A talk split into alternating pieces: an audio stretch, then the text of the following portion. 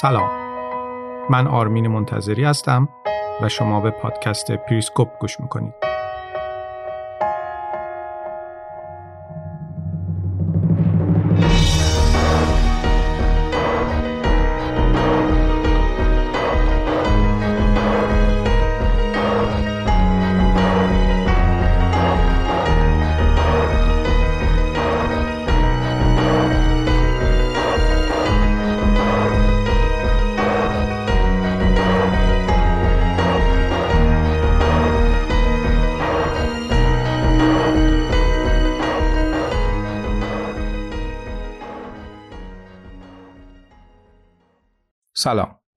امیدوارم حال همه شما خوب باشه. این چهلمین اپیزود پادکست پریسکوپه که امروز پنجشنبه منتشر میشه. موضوع اپیزود هم ژئوپلیتیک چینه. البته من در همین پادکست یه اپیزود درباره چین ساخته بودم. اما این اپیزود که به مراتب مفصل تره بخشی از یک پرونده پنجاه صفحه‌ایه که من سال گذشته برای مجله شبکه آفتاب تهیه کردم. در اون پرونده ما سعی کردیم یه تصویر کلی از چین ارائه بدیم. بنابراین اگر شما دوستان علاقه داشتید اطلاعات بیشتری درباره چین به دست بیارید توصیه می‌کنم که شماره 58 مجله شبکه آفتاب رو تهیه کنید. برای تهیه مجله می‌تونید با شماره تلفن 021 9100 99 92 تماس بگیرید و مجله رو سفارش بدید و یا به آدرس تهران خیابان شیخ بهایی شمالی بالاتر از صاحب پلاک 85 مراجعه کنید و مجله رو حضوری خریداری کنید. حرف رو کوتاه می‌کنم و اجازه بدید بریم سراغ بحث اصلیمون یعنی ژئوپلیتیک چین.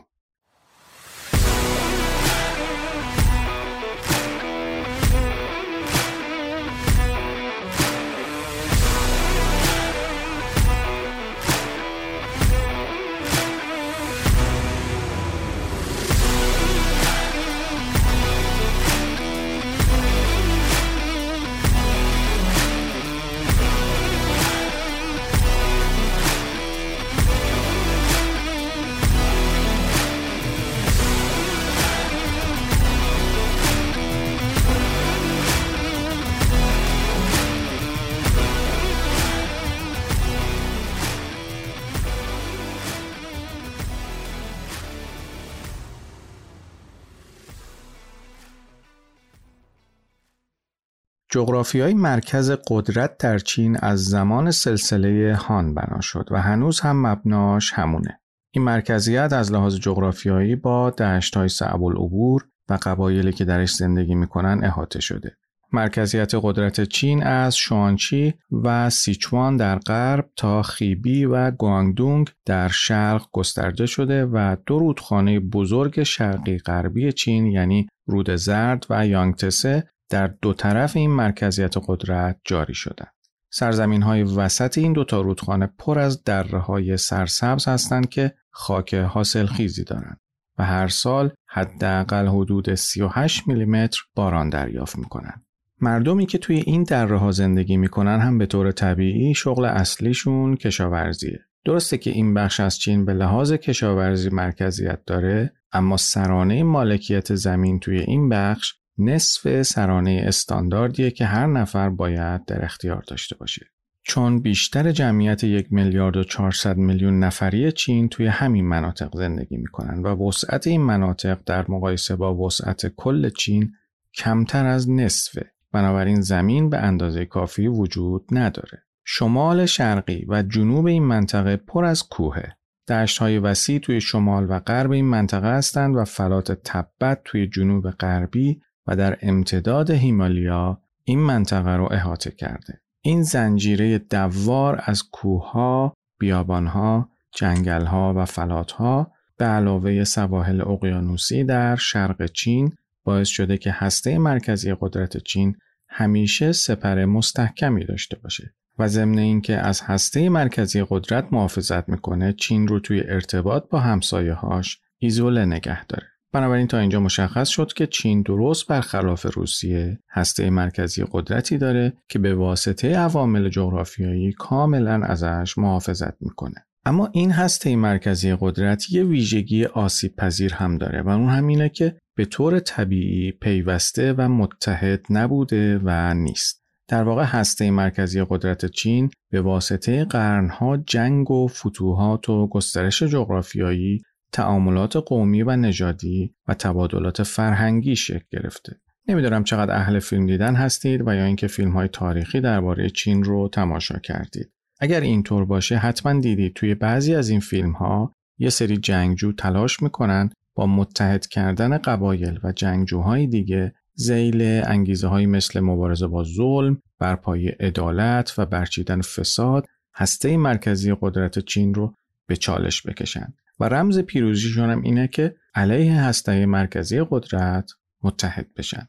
در واقع امنیت هسته مرکزی قدرت چین زمانی برقرار می شده که حاکمیت موفق می شده تسلط خودش رو روی رقبا حفظ کنه. قدرت های رقیب رو مهار کنه و تحت سلطه خودش نگه داره. اما درگیری ها توی چین همیشه ادامه دار بوده و فقط زمانی به پایان می رسیده که قدرت برتر در نهایت موفق می شد روی هسته مرکزی قدرت تسلط پیدا کنه. به همین خاطره که سلسله های پادشاهی زیادی توی چین اومدن و رفتن اما این وسط نکته جالب اینه که سلسله پادشاهی هایی که توی شمال و جنوب چین ظهور کردند جلوی حمله رقبا آسیب پذیرتر بودند و بنابراین عمر کوتاهتری هم داشتن. امروز ممکنه چین متحد به نظر برسه اما واقعیت اینه که رقابت قدرت توی این کشور هنوز هم ادامه داره و اساسا یکی از دلایل بسته بودن فضای سیاسی چین همینه. چین انقدر پهناوره که حتی جغرافیای هسته مرکزی قدرتش با کوهها و رودخانه ها به دو قسمت تقسیم شده. گویش ها هم توی چین خیلی زیاد هستند. حتی درون هسته مرکزی قدرت فرهنگ و سبک های زندگی خیلی گوناگونه و هر قد از این هسته مرکزی به سمت مناطق حائل و حاشیه‌ای حرکت کنید این گونهگونی زیادتر هم میشه اگر به نقشه تفکیکی چین نگاه کنید می‌بینید که حلقه هایی از مناطق با قومیت های متفاوت مثل تبت، سینکیانگ، مغولستان داخلی و منچوری هسته مرکزی قدرت چین رو احاطه کردند. اگرچه در حال حاضر جمعیت چینی توی اکثر این مناطق اکثریت رو تشکیل میدن اما باید گفت که هیچ کدوم از این مناطق بخشی از هسته مرکزی قدرت نیستند. در واقع این مناطق بقایای رخدادهایی هستند مثل گسترش امپراتوری، اقدام علیه تهدیدهای خارجی و واقعیتهای جغرافیایی. مرکز چین سرزمین رودخانه و بارونه و سرزمین کشاورزی و تجارت. اما وقتی به سمت شمال و غرب چین میرید، دشتهای وسیع و استپها رو می‌بینید که اقوام کوچنشین توشون زندگی می‌کنن. در گذشته وقتی این قبایل کوچنشین و سرگردان با هم برخورد می‌کردن نتیجهش همیشه جنگ و خونریزی بود. بنابراین از اونجایی که محیط پیرامونی هسته مرکزی قدرت چین در طول تاریخ همیشه شاهد درگیری و جنگ بود میشه درک کرد که چرا مقامات دولت چین همین حالا مدام درباره کنترل و نظارت روی این نواحی خیلی جدی و مصر هستند. چین از سمت شمال شرقی همیشه از طرف جمعیت محلی و معترض منچوری و شبه جزیره کره تهدید شده. جنگجوهای منچوری توی قرن 17 به چین حمله کردند و سلسله چینگ رو بنیانگذاری کردند که البته بعدها و در طول سالها این سلسله پادشاهی در فرهنگ چینی ممزوج شد. اواخر قرن 16 میلادی هم ژاپنی ها با گذشتن از شبه جزیره کره به چین حمله کردند. ژاپنی ها یک بار دیگه هم توی قرن 19 هم دوباره از همین مسیر به چین حمله کردند و جنایت هایی که توی این حمله در چین مرتکب شدند حقیقتا وحشتناکه. بنابراین می‌بینید که حمایت فعلی چین از کره شمالی ریشه های تاریخی داره. چین نمی‌خواد یه بار دیگه از این شبه جزیره زمینه حمله به هسته مرکزی قدرتش فراهم بشه. و اما غرب چین توی این منطقه دشت های استپی وسیع مغولستان واقع شدن که در طول تاریخ نقطه آغاز حملات زیادی به قلب چین بودند. از بین این حمله ها مهمترینشون حمله قرن 13 مغول ها بود که باعث شد امپراتوری یوان به دست مغول ها توی چین پای ریزی بشه. اما مغول ها هم درست مثل منچوری ها با گذشت زمان به لحاظ فرهنگی و ساختارهای سیاسی توی فرهنگ و سیاست غالب چین حل شدند. بخش های زیادی از دیوار بزرگ چین توی شمال و شمال شرق با هدف جلوگیری از حجوم سوارکارهای مهاجم به مزارع و های کشاورزی هسته مرکزی قدرت چین ساخته شد. البته حالا چین موفق شده یه مغولستان داخلی درون خودش ایجاد کنه. اما مغولستان سالها تحت کنترل اتحاد جماهیر شوروی بود و به صورت منطقه حائل بین چین و شوروی نقش بازی می‌کرد. چین هنوز هم تلاش می‌کنه نفوذش رو در مغولستان گسترش بده تا مبادا قدرت خارجی بتونن توی این کشور جایگاه محکمی برای خودشون دست و پا کنن. توی شمال غرب چین هم منطقه سینکیانگ واقع شده. منطقه‌ای که توی مسیر جاده ابریشم قرار گرفته. جاده ای که از واحه های بیابانی رد میشه و راه خودش رو به سمت دشت های باز می‌کنه.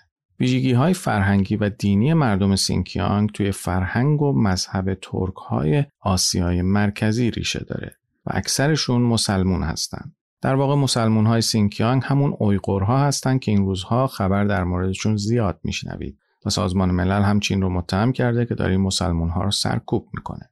در واقع در حال حاضر سینکیانگ یکی از ناآرامترین مناطق چین به حساب میاد. دولت چین سعی کرده از منابع طبیعی این منطقه نهایت استفاده رو ببره و یه بار دیگه مسیرهای تجاری قدیمی این منطقه رو برای دسترسی به منابع و بازارهای آسیای مرکزی، خاورمیانه و اروپا احیا کنه. علاوه بر این سینکیانگ به لحاظ عمق استراتژیک جلوی حمله خارجی به چین رو می‌گیره اما به خودی خود و به صورت بالقوه حفظ امنیت این منطقه برای چین یه چالش اساسیه. چون هم اهمیتش زیاده و همین که فرهنگ مذهبی مردمش متفاوته. و اما فلات تبت. این فلات درست جنوب سینکیانگ واقع شده. چین اخیرا سعی کرده به طور مستقیم این منطقه رو تحت کنترل خودش بگیره. تبت سرچشمه منابع آبی مسیر جاده ابریشمه. بنابراین برای چین خیلی اهمیت داره. علاوه بر این در طول تاریخ تبتی ها خیلی آسون از کوه ها پایین می اومدن و به چین حمله می کردن. اما چینی ها نمی‌تونستن از کوه ها بالا برن و به تبتی ها مسلط بشن. بنابراین این زد و خورد همیشه ادامه داشته. تبت نه تنها یه دژ طبیعی به حساب میاد بلکه منابع آبش رودخانه های بزرگ چین رو پر آب می‌کنن. یعنی اینطوری میشه گفت که اگر یه زمانی جنگی بین هند و چین در بگیره تبت حتما پیاده نظام این جنگ خواهد بود. چون فلات تبت یه دیوار طبیعی بین هند و چینه و اگر تبتی ها بخوان برای به دست آوردن استقلالشون از چین با هند متحد بشن یه بار دیگه می‌تونن هسته مرکزی قدرت چین رو به چالش بکشن. بنابراین دلیل حساسیت خیلی زیاد چین روی تبت اینه. از فلات تبت که بگذریم و به سمت جنوب بریم و بعدش هم به سمت شرق بریم به کوهستانهای جنوب شرق آسیا می‌رسیم. جغرافی های جنوب شرق آسیا باعث میشه که ساکنای این منطقه خیلی راحت بتونن به سمت شمال و جنوب حرکت کنن اما گسترش حوزه نفوذ و قدرت چین به سمت شرق و غرب ممکن نیست. بنابراین جنوب شرق آسیا همیشه یه منطقه چند پاره باقی میمونه. مرزهای چین با همسایه هاش توی جنوب شرق روی نقشه یه سری خطوط صاف هستن اما واقعیت های فیزیکی و فرهنگی نشون میدن که مرزهای بین دو طرف به تدریج دارن محو میشن. در واقع چینی ها در طول تاریخ تصمیم گرفتن از سمت جنوب دست به گسترش امپراتوری خودشون بزنن و تا میانمار و ویتنام پیش برن. البته این کشورگشایی اغلب به خاطر سختی مسیر و فاصله زیاد به نتیجه نمی رسید و چین شکست می‌خورد. روابط امروز چین با کشورهای جنوب شرق آسیا هنوز پیچیده است و ترکیبی از همکاری، رقابت، تجارت و بیاعتمادی. و اما در شرق هم مسیرهای دریایی چین دیده میشن. این منطقه از گذشته بیشتر کارکرد منطقه حائل برای چین داشته تا کارکرد تجاری. البته اینطور نبوده که چین نمی‌تونسته در اون منطقه نیروی دریانوردی ایجاد کنه. واقعیت اینه که نیازی به این کار نداشته. چون چین تا مدتها کشور خودکفایی بوده و تجارت با همسایه های دوردست براش بیشتر یه جور تجارت لوکس محسوب می شده تا تجارت برای وارد کردن کالاهای ضروری. از طرف دیگه سواحل چین فضای کافی برای ماهیگیری و تجارت داشتند اما دزدی دریایی دردسر همیشگی چینی ها بود. بنابراین تصمیم گرفتن از سواحلشون صرفا به عنوان دیوار حائل استفاده کنند و برای تجارت بیشتر به مسیرها و کانالهای شمال و جنوب متکی باشند.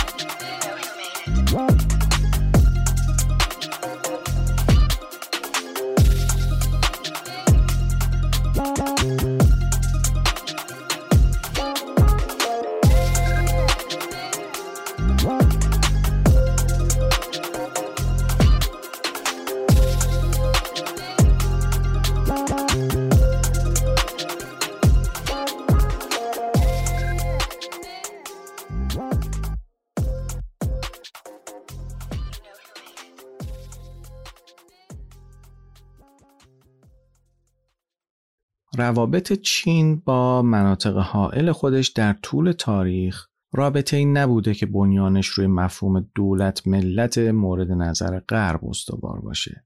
این رابطه بیشتر بر اساس لایه های مختلف کنترل یا نفوذ شکل گرفته. یعنی چینی ها همیشه دنبال کنترل و نفوذ توی مناطق حائل اطراف هسته مرکزی قدرت خودشون بودن. البته این روی کرد با گذشت زمان و متناسب با قدرت چین و نحوه ادراکش از تهدیدها تغییر و تحول هم داشته.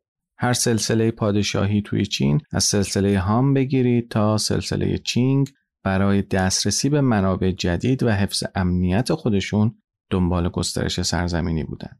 البته حواستون باشه این گسترش سرزمینی در داخل مرزهای چین انجام می‌شد نه خارج از مرزها. اون زمان اصلا اینطور نبود که یه امپراتوری بتونه کل اون وسعت پهناور چین رو تحت کنترل خودش داشته باشه. بنابراین امپراتوری های مرکزی همیشه برای تثبیت قدرتشون با قدرت های محیط پیرامونی خودشون می جنگیدن تا دامنه مناطق حائل خودشون رو زیادتر و زیادتر کنن. امپراتوری های مختلف اولویت های مختلفی هم داشتن. مثلا توجه امپراتوری هان به تهدیدهایی بود که از سمت غرب و شمال می اومدن. اما امپراتوری چینگ تمرکزش به سمت شمال و شمال شرق بود. چین باستان یه پارادوکس همیشگی هم داشت. اون پارادوکس هم این بود که مناطق حائل فقط زمانی امنیت بیشتری پیدا می‌کردند که هسته مرکزی قدرت چین به کمترین سطح از حفاظت نیاز داشت. درست زمانی که هسته مرکزی قدرت به حفاظت بیشتری نیاز داشت این مناطق حائل ناامتر می شدن.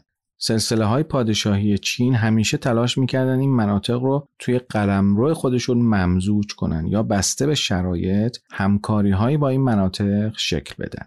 مدیریت این مناطق توی نظام سیاستگذاری چینی ها یه جایگاهی داشت بین سیاست داخلی و سیاست خارجی. چون این مناطق یا نیمه خود مختار بودند یا نیمه پیوسته و چین معمولا سعی می کرد از رویکرد کنترل منفی برای تسلط روی مناطق استفاده کنه. ما در در واقع تسلط کشورها به مناطق حائل خودشون یا مناطقی که مترصد خودمختاری هستند دو نوع کنترل داریم. یک کنترل مثبت داریم یک کنترل منفی. کنترل مثبت یعنی اینکه حاکمیت مرکزی سعی می‌کنه با امتیاز دادن تسهیلات دادن و امکانات دادن و ایجاد زیرساخت در اون منطقه وفاداری حمایت و رضایت در واقع اون منطقه رو جلب بکنه. این میشه کنترل مثبت.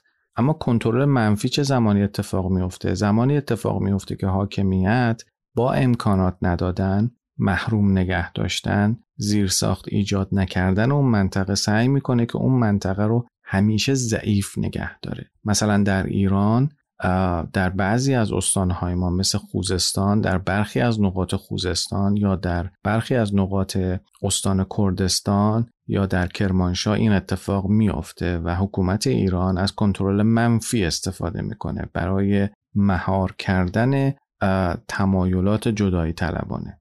حالا برگردیم به بحث خودمون. فاصله زیاد مسیر ناهموار و سخت و پراکندگی جمعیتی این مناطق باعث می شد که کنترل چین روی اونها پرهزینه و سخت باشه. در عوض چین به جای اینکه روی فتح این مناطق اصرار کنه سعی کرد تا جایی که ممکن بود این مناطق رو در هسته مرکزی قدرت خودش ممزوج کنه. بنابراین سیاست هسته مرکزی قدرت چین در خصوص برقراری رابطه با پادشاهی هایی که خارج از مناطق حائل قرار گرفته بودند بیشتر بر اساس کنترل منفی بود تا کنترل مثبت.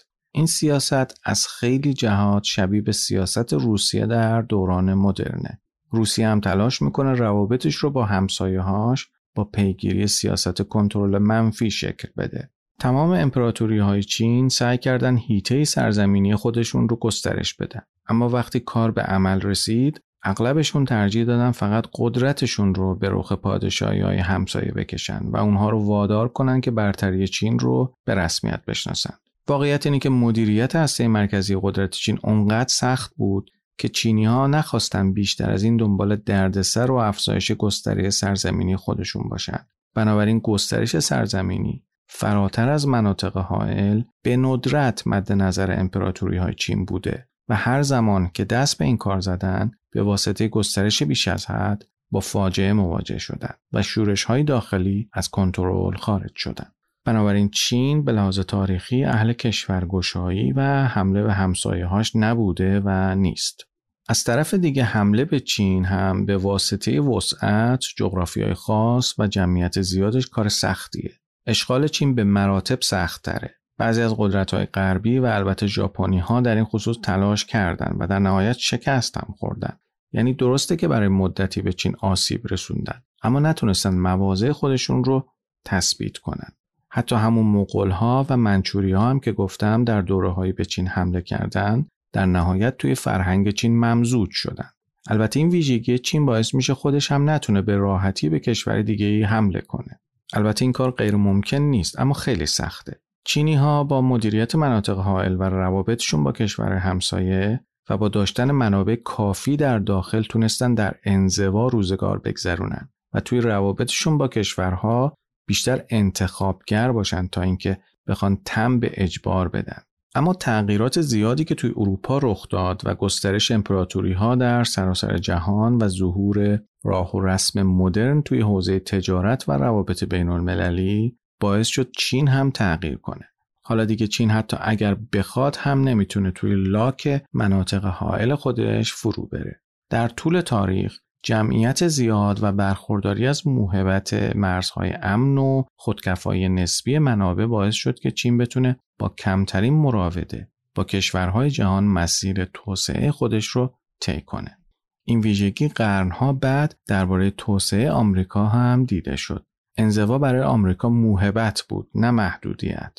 توانایی چین توی تأمین همه نیازهاش از منابع داخلی و دور نگه داشتن خودش از تهدیدهای خارجی به این کشور اجازه داد تا در عین تمرکز روی توان داخلیش توسعه اقتصادی هم پیدا کنه. حتی اگر هم توی بازه هایی از زمان امپراتوری چین خارج از مرزهای خودش اعمال قدرت می کرد به خاطر جلوگیری از بروز چالش بود نه کشورگشایی یا دسترسی به منابع خارجی.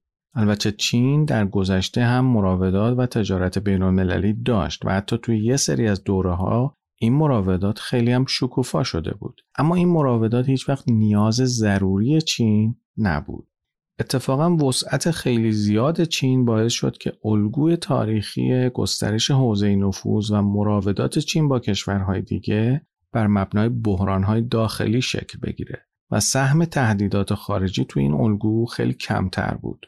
هرچند شدت پیدا کردن بحرانهای داخلی باعث می‌شد قدرت‌های خارجی طمع کنند و علیه چین دست به اقدام بزنند. چین برای مدتی چین برای مدیریت این وسعت جغرافیایی و انزوای هسته مرکزی قدرتش مجبور دولت مرکزی قدرتمندی داشته باشه و این دولت مرکزی باید بروکراسی جامع و کاملی داشته باشه تا بتونه مطمئن بشه که همه نواحی حکمرانی ازش اطاعت می‌کنن.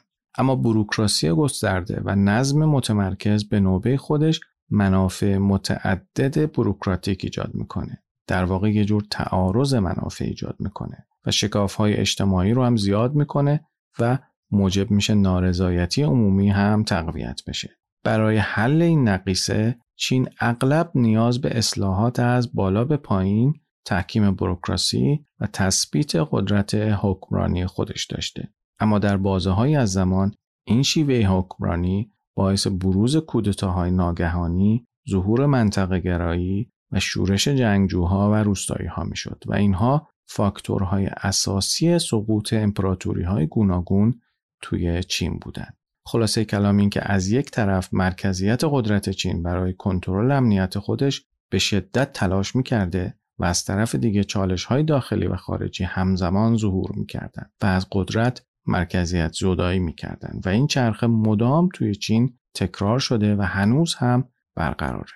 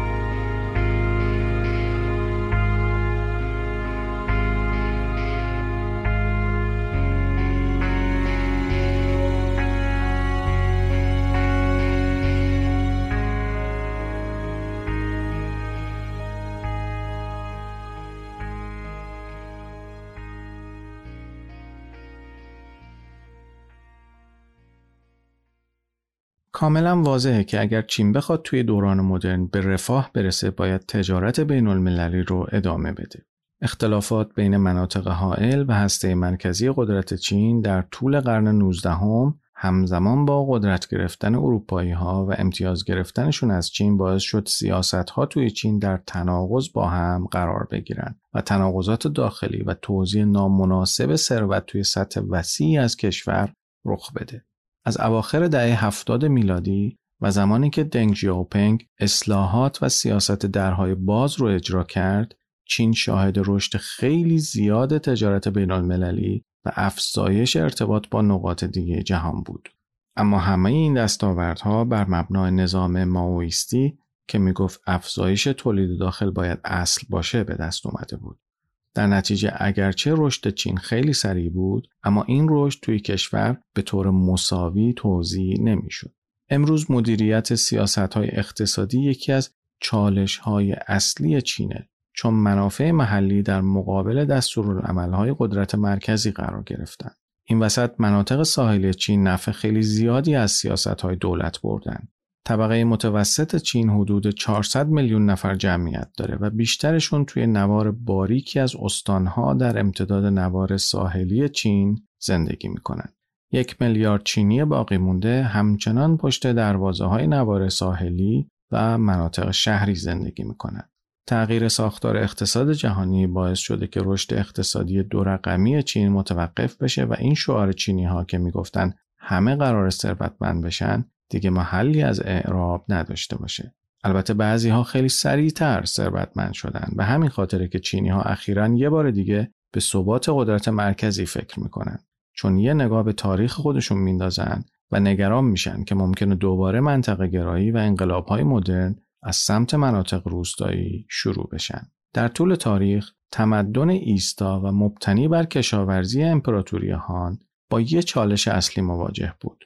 اون چالش این بود که قبایل سرگردان و اشایر از شمال و غرب محاصرش کرده بودند طوری که این قبایل و اشایر مرزهای فیزیکی و جمعیتی خاصی با امپراتوری هان نداشتند از سمت جنوب هم جنگل های انبوه امپراتوری هان رو احاطه کرده بود این امپراتوری برای حفظ امنیت هسته مرکزی قدرت خودش همیشه مشغول جنگیدن بود. گاهی پیروز می‌شد و گاهی هم شکست می‌خورد. امپراتوری هان برای غلبه بر این چالش جغرافیایی سیاست تأسیس پادشاهی میانه رو در پیش گرفت و با این کار همسایه هاش رو از هسته مرکزی قدرت دور نگه داشت. به موازات این سیاست سلسله هان رویکرد ادغام و سکونت رو برای مناطق حائل نزدیکتر پی گرفت. امپراتوری هان معتقد بود اگر بتونه این سیاست رو دقیق اجرا کنه اون وقت برای حفظ امنیت هسته مرکزی خودش نیازی نیست هزینه مالی و نظامی زیادی بکنه. اما همین سیاست یه تناقض هم توی خودش داشت و اون همین که با این روش نفوذ و کنترل چین روی همسایه هاش کم می‌شد. نکته دیگه این که مرزهای چین در طول تاریخ همیشه نوسان داشتن و ثابت نبودن. فقط در دوران ماو بود که مرزهای چین شکل ثابت پیدا کردند و چشمانداز ثابت ژئوپلیتیکی چین شکل گرفت. ضعف داخلی چین توی دوران امپراتوری چینگ در قرن 18 و 19 باعث شد زمینه برای استثمار چین از طرف قدرت‌های اروپایی و ژاپنی ها ایجاد بشه. وقتی چین تونست در سال 1945 ژاپن رو شکست بده، درگیر جنگ داخلی شد و ناسیونالیست ها جلوی کمونیست ها صف کشیدند. منچوری یه بار دیگه تحت کنترل چین قرار گرفت اما مغولستان خارجی تحت کنترل اتحاد جماهیر شوروی بود و نفوذ شوروی داشت خیلی سریع به مغولستان داخلی و سینکیانگ می رسید. زمانی که ماو مشغول جنگ با ناسیونالیست ها بود همزمان تلاش کرد کنترل مناطق حائل شمالی رو پس بگیره. ماو به همون اندازه که نگران پیشروی اروپایی ها از سمت سواحل چین بود بابت پیشروی روسها از شمال و غرب هم نگران بود. در نتیجه سعی کرد خیلی سریع قدرت چین کمونیست رو توی منچوری و مغولستان داخلی تثبیت کنه و روسها رو از اون مناطق بیرون کنه. اما سینکیانگ تحت کنترل جنگجوهایی مثل یانگ زونگشینگ و شنگ شیکای بود. به مدت کوتاهی بعد از تموم شدن جنگ داخلی ماو خیلی سریع تصمیم گرفت جنگجوهای داخلی رو از بین ببره و سینکیانگ رو تصرف کنه. بعد هم سال 1950 علیه تبت اقدام کرد و سال 1951 این منطقه رو هم تصرف کرد. تثبیت سریع قدرت توی مناطق حائل یه ویژگی ممتاز به ما او داد. ویژگی که همه امپراتوری های چین در طول تاریخ دنبالش بودند. و اینطوری شد که چین در مقابل هر حمله خارجی امنیت پیدا کرد.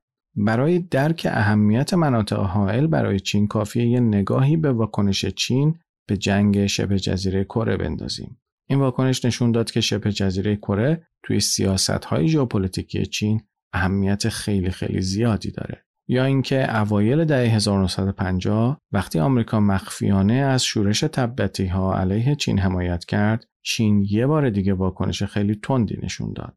یا اواخر دهه 1960 هم در جریان مناقشه ها و درگیری های پراکنده مرزی بین چین و شوروی و توی دهه 1970 زمانی که ویتنام به سمت غرب پیشروی کرد چین مجبور شد واکنش های قاطعانه ای از خودش نشون بده. امروز چین مدرن مناطق حائل رو کاملا در خودش ادغام کرده و این مناطق از منچوری توی شمال شرق تا مغولستان داخلی، سینکیانگ، تبت، یونان و توی جنوب تا امتداد کوهها گسترده شده. این محدوده سرزمینی عمق استراتژیک برای چین ایجاد می‌کنه اما چالش های خودش رو هم به لحاظ کیفیت روابط قومی و شکاف توی انسجام داخلی به همراه داره. در نتیجه درگیری های فرقی، قومی و ناسیونالیستی توی سینکیانگ و تا حد کمتری توی تبت ادامه داره و درگیری های کوچکتری هم گاه و بیگاه توی مناطق حائل قبیله شکل می‌گیره. یکی از مهمترین نگرانی های چین درباره مناطق حائل به روشی برمیگرده که این کشور بر اساس اون این مناطق رو در قالب یک کشور در هم ادغام کرده. چین هنوز هم میترسه که جنبش های پانتورکیست توی آسیای مرکزی شیوع پیدا کنند و به سینکیانگ برسن. علاوه بر این قومیت تبتی که توی هند سازمان پیدا کرده گلهدارای مغولستان داخلی که به صورت بالقوه دنبال الحاق مراتعشون به مغولستان هستند قومیت کره‌ای که در امتداد رودخانه یالو سکونت دارند و دنبال الحاق به کره هستند و اقلیت‌های گوناگون قومی و حتی گروه های شبه نظامی که در امتداد مرزهای آسیای جنوب شرقی حضور دارند از مهمترین نگرانی های چین هستند. بنابراین یکی از دلایلی که می‌بینید چین اینقدر نسبت به استقلال تایوان و هنگ کنگ حساسه اینه که اگر این اجازه رو بده بقیه مناطق هم ممکنه به سمت خود مختاری و یا الحاق به کشور دیگه‌ای کشیده بشن. و اگر اینطور بشه ساختار مهندسی ژئوپلیتیک سرزمینی چین دچار فروپاشی میشه.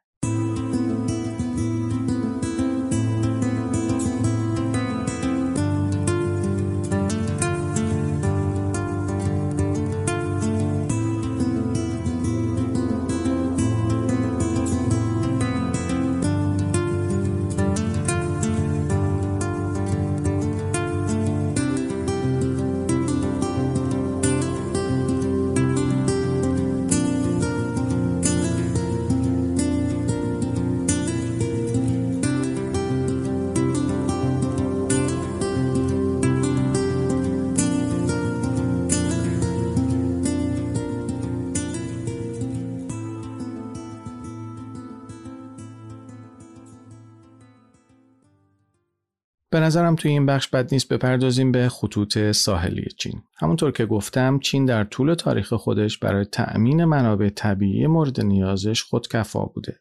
اگر هم نیاز به کالایی داشته می‌تونسته اونها را از طریق مسیر تجاری جاده ابریشم توی غرب یا تجارت های کوچولو با همسایه هاش تأمین کنه. اوایل قرن دوازدهم میلادی دزدای دریایی اغلب توی آبهای ساحلی چین چرخ می‌زدند و چین گاه و بیگاه از حملات خارجی صدمه می‌دید. اما با توجه به وضعیت سرزمینی چین و گونهگونی قومیتی به ندرت به سمت ساخت ناوگان دریایی حرکت کرد. البته دلیل این بیتوجهی نبود که چین توان انجام این کار رو نداشته باشه. دلیلش این بود که چین به عنوان یک قدرت توی قاره آسیا انگیزه کمی برای انجام این کار داشت. چون تهدیدات علیه چین در طول تاریخ از طرف جنگجوهای سوارکار بیابانگرد از سمت شمال و شمال غرب صورت می گرفت و اقتصاد مبتنی بر کشاورزی چین هم به منابع خارجی نیازی نداشت. بنابراین چین نیازی به دسترسی به بازارهای دوردست حس نمی کرد که بخواد ناوگان دریایی داشته باشه.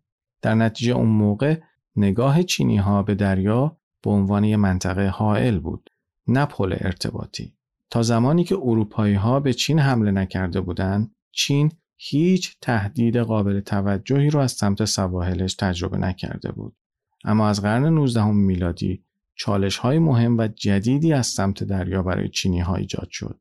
قدرت های اروپایی که کل دنیا رو میگشتند تا منابع طبیعی کشورها رو غارت کنند بندرهای چین رو تصرف کردند و توی رودخانه های چین شروع به کشتیرانی کردند.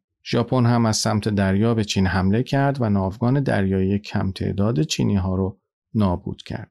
البته با توجه به وسعت سرزمینی چین این حملات و سقوط یکی پس از دیگری شهرها به دست اروپایی ها و ژاپنی ها باز هم آسیبی به هسته مرکزی قدرت چین وارد نکرد. حتی ژاپن هم که با تمام قدرت دریایی به چین حمله کرده بود نتونست این کشور رو به طور کامل فتح کنه. اما وقتی جنگ جهانی دوم تموم شد جنگ داخلی چین هم مغلوبه شد شهرهای اشغال شده مثل هنگ کنگ و ماکائو همچنان تحت کنترل قدرت‌های خارجی باقی موندند و زیاد شدن میزان ارتباطات و رشد تجارت‌های دریایی در اطراف چین باعث شد که هسته مرکزی قدرت چین احساس خطر کنه. یکی از این خطرات این بود که حضور نیروهای خارجی باعث می‌شد تجارت چین با همسایه‌هاش مختل و محدود بشه. بنابراین با توجه به این محدودیت ها و با توجه به منطقه ها و نواحی حکمرانی مختلف توی چین ساکنای نواحی ساحلی به تدریج احساس کردن منافعشون با منافع نواحی داخلی چین متفاوته. در نتیجه سعی کردن منافعشون رو بیشتر با قدرت‌های خارجی شریک بشن تا شرکای داخلی. بنابراین دولت چین سعی کرد با تشدید کنترل خودش روی مناطق صنعتی قدرتمند مثل شانگهای و گواندونگ چرخه بروکراتیک و صنعتی رو دستش بگیره و از نفوذ سیاسی قدرت‌های خارجی توی این مناطق جلوگیری کنه. در نتیجه این سیاست بود که چین رویکرد سختگیرانه ای رو درباره هنگ کنگ شروع کرد. اما اواخر قرن بیستم و اوایل قرن بیست و یکم یعنی زمانی که رشد اقتصادی چین سرعت گرفت ملاحظه استراتژیک دیگه ایجاد شد. حالا دیگه چین از یک قدرت خودکفا و متکی به خودش به کشوری تبدیل شده بود که به مشارکت های بین المللی نیاز داشت و این موضوع به لحاظ ماهوی برای چین خطرناک بود. موفقیت های اقتصادی چین زنجیره خودکفایش رو پاره کرد. حالا چین به وارد کننده بزرگ تجهیزات صنعتی تبدیل شده و به رغم اینکه سعی می‌کنه به سمت اقتصادی مصرفگراتر در داخل پیش بره باز هم تجارت خارجی یکی از حیاتی ترین بخش های فعالیت چینی هاست. سرمایه گذاری چین در خارج از کشور نه تنها دسترسی این کشور به بازارها و منابع رو تسهیل می‌کنه بلکه باعث میشه چین به تکنولوژی های جدید هم دست پیدا کنه. این عوامل باعث میشن که چین دنبال راهی برای حفظ امنیت زنجیره تأمین کالای خودش باشه و یکی از این راهها گسترش و تقویت نیروی دریایی و حضور این نیروها توی آبراه هاست. علاوه بر این چین سعی می‌کنه حضور مؤثری توی نهادهای سیاسی و مالی بین المللی داشته باشه. حالا دیگه چین مجبور دریا رو نه منطقه حائل که پل ارتباطی به حساب بیاره. پلی که همیشه باید سرپا باشه و عبور و مرور از روش انجام بشه. در نتیجه چین ساخت نیروی دریایی قدرتمندی رو که بتونه مانع از حجوم قدرت‌های خارجی بشه شروع کرده. اما ساخت نیروی دریایی اقیانوس پیمایی که بتونه توی خیلی از نقاط حضور داشته باشه هم پرهزینه است و هم وقتگیر و به دهها سال آموزش و تمرین نیاز داره. اما تمرکز روی توسعه توانایی های ساخت موشک های ضد کشتی هم کم هزینه تره و هم وقت کمتری می‌گیره. اما موضوع برای چین تنها این نیست که از حجوم قدرت های خارجی از طریق دریا جلوگیری کنه. چین می‌خواد زنجیره تأمین کالایی خودش رو هم حفظ کنه و اگر روی دریاها تسلط نداشته باشه این زنجیره مختل میشه. با توجه به تسلط فعلی آمریکا روی اقیانوس ها چین سه تا گزینه داره.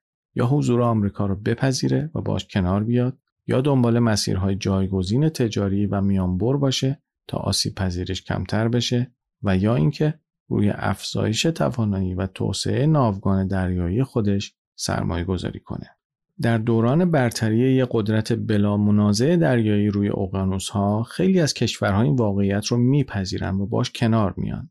برای خیلی از کشورها حتی اونایی که به مسیرهای تجارت خارجی وابسته نیستن رفتن به سمت مسیرهای جایگزین برای تجارت به ریسکش نمیارزه به علاوه اینکه آمریکا توانش رو داره که تجارت چین از طریق دریا رو با اخلال مواجه کنه لزوما به این معنا نیست که آمریکا همچین کاری رو می‌کنه اما همزمان با افزایش قدرت چین این کشور بیشتر از گذشته به رقیب استراتژیک آمریکا تبدیل شده. بنابراین طبیعیه که چین ترجیح بده بر اساس فرضیات عمل نکنه. چون دلخوش کردن به این خیال که آمریکا از قدرت دریاییش علیه چین استفاده نمی‌کنه ریسک خیلی بزرگیه.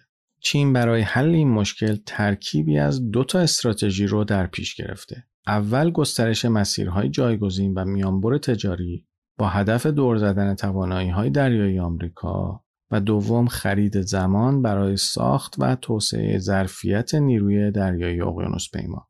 چینی ها معتقدن که حداقل نیازشون اینه که روی آبهای پیرامونی خودشون توی شرق و دریای چین جنوبی مسلط بشن و مانع از این بشن که یه قدرت خارجی مثل آمریکا بتونه حلقه معاصر چین رو توی این آبها تنگتر کنه. یکی از نقاط آسیب پذیر چین تایوانه. این شبه جزیره شبیه به یه ناو هواپیمابر غرق نشدنی خیلی بزرگه که اگر تحت کنترل یه قدرت خارجی قرار بگیره به راحتی به یه چالش برای امنیت منطقه چین تبدیل میشه و مسیرهای دریایی شمال به جنوب چین رو قطع می‌کنه. اما اگر تایوان یه بار دیگه تحت کنترل چین قرار بگیره می‌تونه درست در قلب دریا یه موضع خوب به چین بده. طبیعیه که همزمان با تلاش چین برای تثبیت جایگاهش توی دریاهای اطراف توجهش به تایوان هم بیشتر میشه. علاوه بر این تلاش های پکن برای ترغیب تایوان به اتحاد دوباره با چین چه به روش مسالمت آمیز و چه با توسل به زور در آینده افزایش پیدا می‌کنه. به طور کلی هر چقدر که چین در تجهیز ناوگان دریایی خودش سریعتر عمل کنه احتمال حملش به تایوان هم بیشتر میشه. تمام تلاش های چین مثل توسعه نیروی دریایی، پیشرفتش توی ساخت موشک های ضد ناو، ادعای مالکیتش روی جزایر و تپه های مرجانی دریای چین جنوبی و مشارکتش توی عملیات های ضد دزدی دریایی توی خلیج عدن همه و همه بخشی از برنامه چین برای افزایش ظرفیت نیروی دریاییشه. چین حتی در طول سالهای گذشته اولین ناو هواپیمابر خودش رو هم به آب انداخته و می‌تونه عملیات های هوایی رو وسط دریا به اجرا بذاره. اما واقعیت اینه که مشارکت توی مانورهای دریایی در شرایط کنترل شده جنگی با انجام عملیات در مواقع بحرانی خیلی فرق داره. هیچ کشوری نیست که چگونگی درگیری و عملیات ناوگروه رو به چین آموزش بده. علاوه بر این پرسنل نیروی دریایی چین هم جوون هستند و افراد با تجربه پیدا نمیشن تا تجربیاتشون رو به نسل جوانتر منتقل کنند. نیروی دریایی فقط مجموعی از کشتی های فولادی نیست که روی آب حرکت می‌کنند. اصل در نیروی دریایی آموزش سنت ها و دستور هایی که نسل به نسل منتقل میشن. بنابراین چین به موازات تجهیز ناوگان دریایی خودش بنابراین چین به موازات تجهیز ناوگان دریایی خودش باید به فکر مسیرهای جایگزین هم باشه. یکی از مسیرهای تجاری با اهمیت برای چین مسیر جاده ابریشمه که حالا به اسم طرح بزرگتر کمربند راه داره دنبال میشه. این طرح ترکیبی از مسیرهای دریایی و زمینی و چین برای شکل دادن این مسیر فعالیت‌های خودش رو توی توسعه بنادر سراسر دنیا شروع کرده. در قالب این طرح مسیرهای زمینی همه مناطق دنیا رو طی می‌کنن و در طول مسیر خودشون بنادر رو هم به هم وصل می‌کنن. این روی کرده چین هم با هدف متنوع کردن مسیرهای تجارت بین المللی انجام میشه. در واقع چین قصد داره در جریان طرح کمربند را مسیرهای تجاری رو تکه تکه در کنار هم قرار بده و اونها رو با مجموعی از بنادر و گذرگاه های دریایی و زمینی به هم وصل کنه. هرچند استفاده از هر کدوم از این مسیرها به خودی خود و به صورت تکی هیچ سودی نداره ولی وقتی این مسیرهای مجزا در کنار هم قرار می‌گیرن هم هزینه ساخت و سازشون کاهش پیدا می‌کنه و هم هزینه نگهداریشون البته کمربند راه برای چین فقط کاربری دسترسی به بازارها رو نداره بلکه چین قصد داره از این طرح برای گسترش روابط تجاریش و وابسته کردن کشورها به نظام اقتصادی چین استفاده کنه و در نهایت هزینه مداخله و بستن این مسیرها رو برای آمریکا و هر قدرت دیگه‌ای بالا ببره.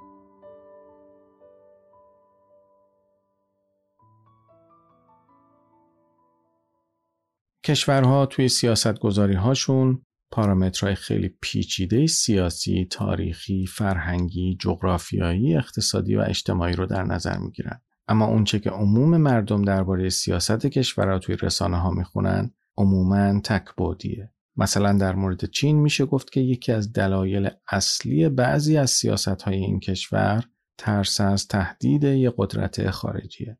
چین به رغم وسعت زیاد و جمعیت خیلی زیادترش همیشه از مداخلات خارجی ترسیده. این ترس ریشه در تاریخش و بعضی پارامترهای فرهنگی اجتماعی و جغرافیاییش داره. بنابراین وقتی از این صحبت می‌کنیم که چین در مسیر تبدیل شدن به قدرت برتر جهان قرار گرفته لزوما معناش این نیست که چین از سالها قبل همچین تصمیمی رو گرفته و حالا بر اساس این تصمیم شروع به سیاست گذاری های جدید می‌کنه. چون هدف بعضی تصمیم های کلانی که چین اتخاذ می‌کنه صرفا حفظ امنیت زرزمینی، سیاسی و اقتصادیشه. در حال حاضر چین دو نقطه ضعف داره که هر دو ریشه های تاریخی و ژئوپلیتیکی دارن و چین همیشه با اونها سر و کار داشته. اولی اهمیت حفظ امنیت مسیرهای تجاری و زنجیره تأمین کالا و دوم حفظ امنیت داخلی کشوری که از همه طرف با تهدیدهای گوناگون مواجهه